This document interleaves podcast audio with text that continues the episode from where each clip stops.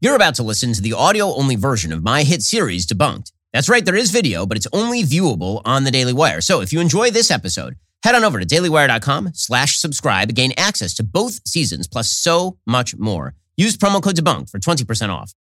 When you do anything in life, there's one way to do it, and then maybe there's a smarter way to do it. You might already be investing in cryptocurrency, but did you know you can trade Bitcoin, Ethereum, and over 80 other cryptocurrencies in a tax advantaged IRA? With an Alto Crypto IRA, you can trade crypto like Bitcoin and avoid or defer the taxes. Alto offers alternative investment opportunities like private companies, crypto funds, real estate, venture capital, and more. Alto Crypto IRA in particular is a great way to start investing and trading in crypto with a tax advantaged retirement account. No commissions, no paperwork. Alto makes investing in crypto incredibly easy. Create an account in just a few minutes. Invest with as little as $10. Just create the account, transfer funds, start investing today. Through Alto's integration with Coinbase, you get secure trading 24 7, 150 plus available coins on their interface, including Bitcoin, Ethereum, and Cardano. Alto offers industry leading security, the advanced encryption standard for wallets and private keys, and alternative investment opportunities through some of the world's most recognized platforms and fund partners. Get started today. Open an Alto crypto IRA with as little as 10 bucks. Just go to altoira.com slash debunked. That's A-L-T-O-I-R-A dot com slash debunked. Start investing in cryptocurrency today. Go to altoira.com slash debunked. There's an incredible app everybody who buys gas needs to know about, Upside. So here's the thing. You're paying way too much for gas right now. Thanks, Joe Biden. My listeners are earning cash back, however, for every gallon of gas every time they fill up. Just download the free Upside app in the App Store or Google Play right now. Use promo code Shapiro for 25 cents per gallon or more on your first fill up cash back. Don't pay full price at the pump anymore. Get cash back using Upside. Download the app for free. Use promo code Shapiro for 25 cents per gallon or more on your first tank. You can earn cash back at grocery stores, restaurants, and with takeout too. You can cash out anytime to your bank account or get an e-gift card for select retailers and brands. Just download the free Upside app. Use promo code Shapiro. Get 25 cents per gallon or more cash back on your first tank. Use my promo code Shapiro right now. That is promo code Shapiro. Again, you're paying 100 bucks plus every time you fill up the tank. Why exactly wouldn't you figure out a way to lower that cost? Here's a great way. Download that Upside app today in the App Store or Google Play. Can download it for free and then use promo code Shapiro for 25 cents per gallon or more on your first fill up cash back right now.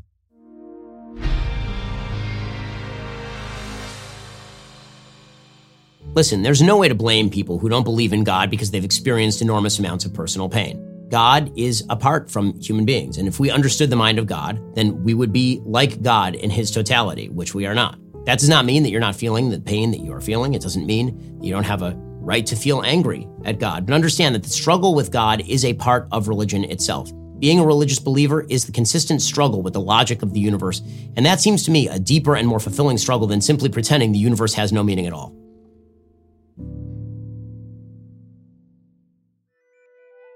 God, according to atheists, is an unnecessary hypothesis. The universe just is. We just are.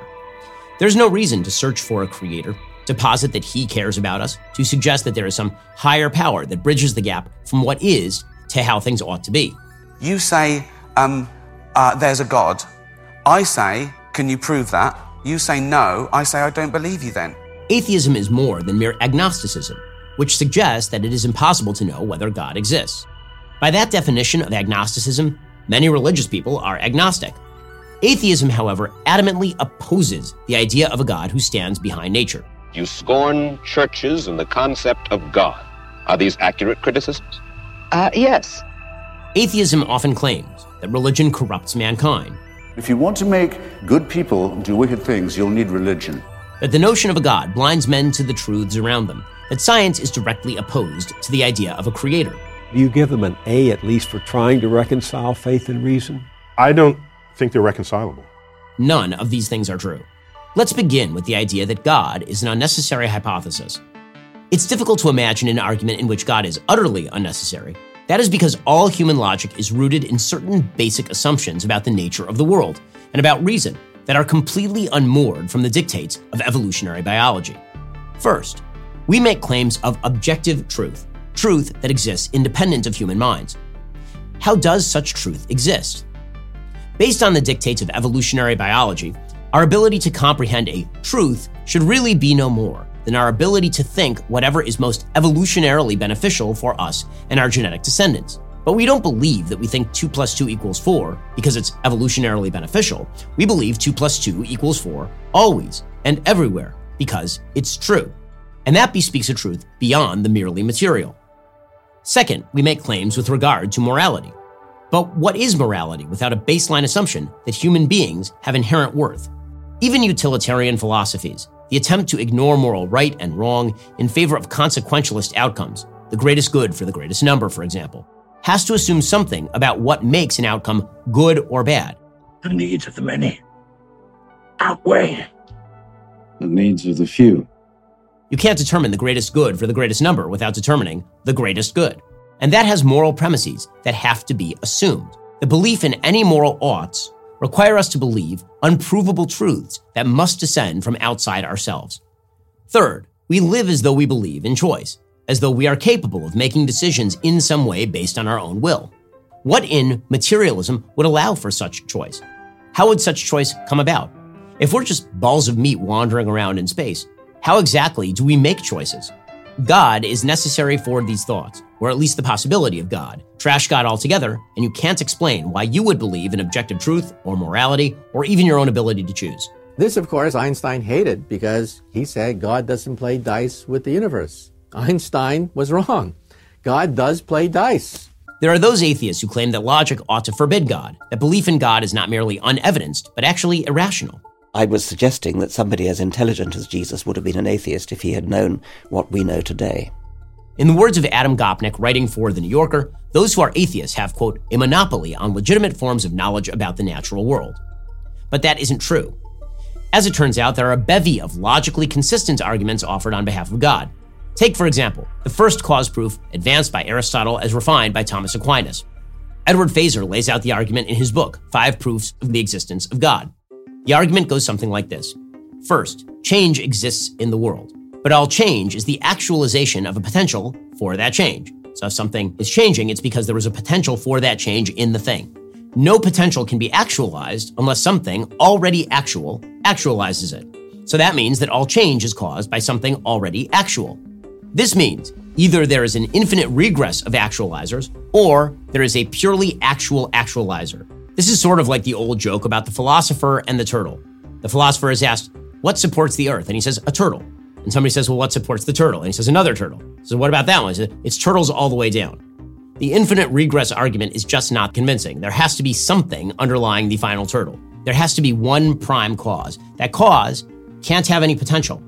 Because if it had potential, something else could activate it into changing. So there's one unchanging cause that is purely actual. That is the thing that we call God, and it actualizes all of the other changes. There are several logically coherent arguments for God. That does not mean the arguments are dispositive, but the notion that it is illogical to believe in God is untrue. Religion has actually convinced people that there's an invisible man living in the sky. Now, atheists frequently suggest that science has killed God. But as we've seen, science itself requires certain presuppositions outside of science. As mathematician Kurt Gödel stated, any internally consistent system of mathematical axioms cannot be completely comprehensive. There must be assumptions made outside the system.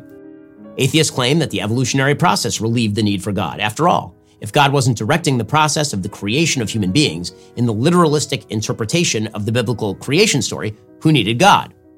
The problem, of course, is that evolution is an extraordinarily complex process that does not forestall the possibility of a directing hand.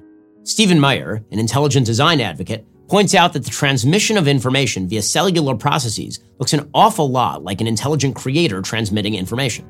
Our experience of the world shows that what we recognize as information invariably reflects the prior activity of conscious and intelligent persons. What then should we make of the presence of information in living organisms? The biggest scientific problem for atheists lies in the nature of the universe itself. The Big Bang is the theory that holds that the universe began with the explosion outward of a high density pinpoint of matter, which sounds an awful lot like the creation story at the beginning of the Bible. How does an entire universe full of energy simply appear out of nothing? The original skepticism of the Big Bang Theory was driven in large measure by objections to that similarity the very specific conditions under which our universe was created that allowed for the development of intelligent human life are often used by believers as proof of God's hand. The so called fine tuning of the universe for life is extraordinary. If, for example, the strength of the Big Bang had differed by one part in 10 to the 60th power, the universe just would not exist the way that it does right now. If the deistic God thought all that through and set up the laws of physics, then he would have to be damn clever.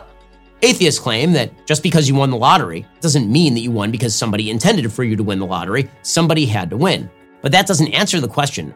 If you kept winning the lottery over and over and over and over again, billions of times, at some point, you might suppose that somebody was cheating. Then there's the question of human consciousness. Why are we conscious? Right now, nobody knows the answers. Scientists have presented many theories about it, but none has been sufficient to explain how consciousness arises out of the physical processes of the brain. Physicist Roger Penrose explains, quote, "We need a major revolution in our understanding of the physical world in order to accommodate consciousness." Even Richard Dawkins admits that the development of consciousness is, quote, to me, the most profound mystery facing modern biology. Atheists often object to God on the grounds that if God is all good, bad things should not happen to good people. Why should I respect a capricious, mean minded, stupid God who creates a world which is so full of injustice and pain? They treat this argument as somehow dispositive. But of course, the question of theodicy has been treated by a variety of major religious thinkers over the course of millennia. Suffice it to say that the question of God's motivation is certainly not strong enough to dismiss God himself, any more than a child can pretend its parents don't exist because sometimes its parents don't stop bad things from happening. Atheists commonly turn to the sins of believers to explain why they oppose belief in God. This is a key point from people like Sam Harris or Richard Dawkins. If religion is good, why are religious believers often so bad? And that's why religion is evil, because it can make you do evil things, believing that they are good. Of course, one could ask this about any philosophy. Most people are, in fact, sinful and wicked and have the capacity for good. The question is whether there is a philosophical connection between the religion and what its purported believers do. And more deeply, how are we supposed to judge whether the religion is promoting something morally good or evil without another frame of moral reference? And herein lies the deepest problem of atheism it cannot establish a moral framework. There is no way to bridge the gap between what is and what ought to be. Atheists can make suggestions, of course. They can express opinions on the matter. They can act morally and decently by the metrics of their society.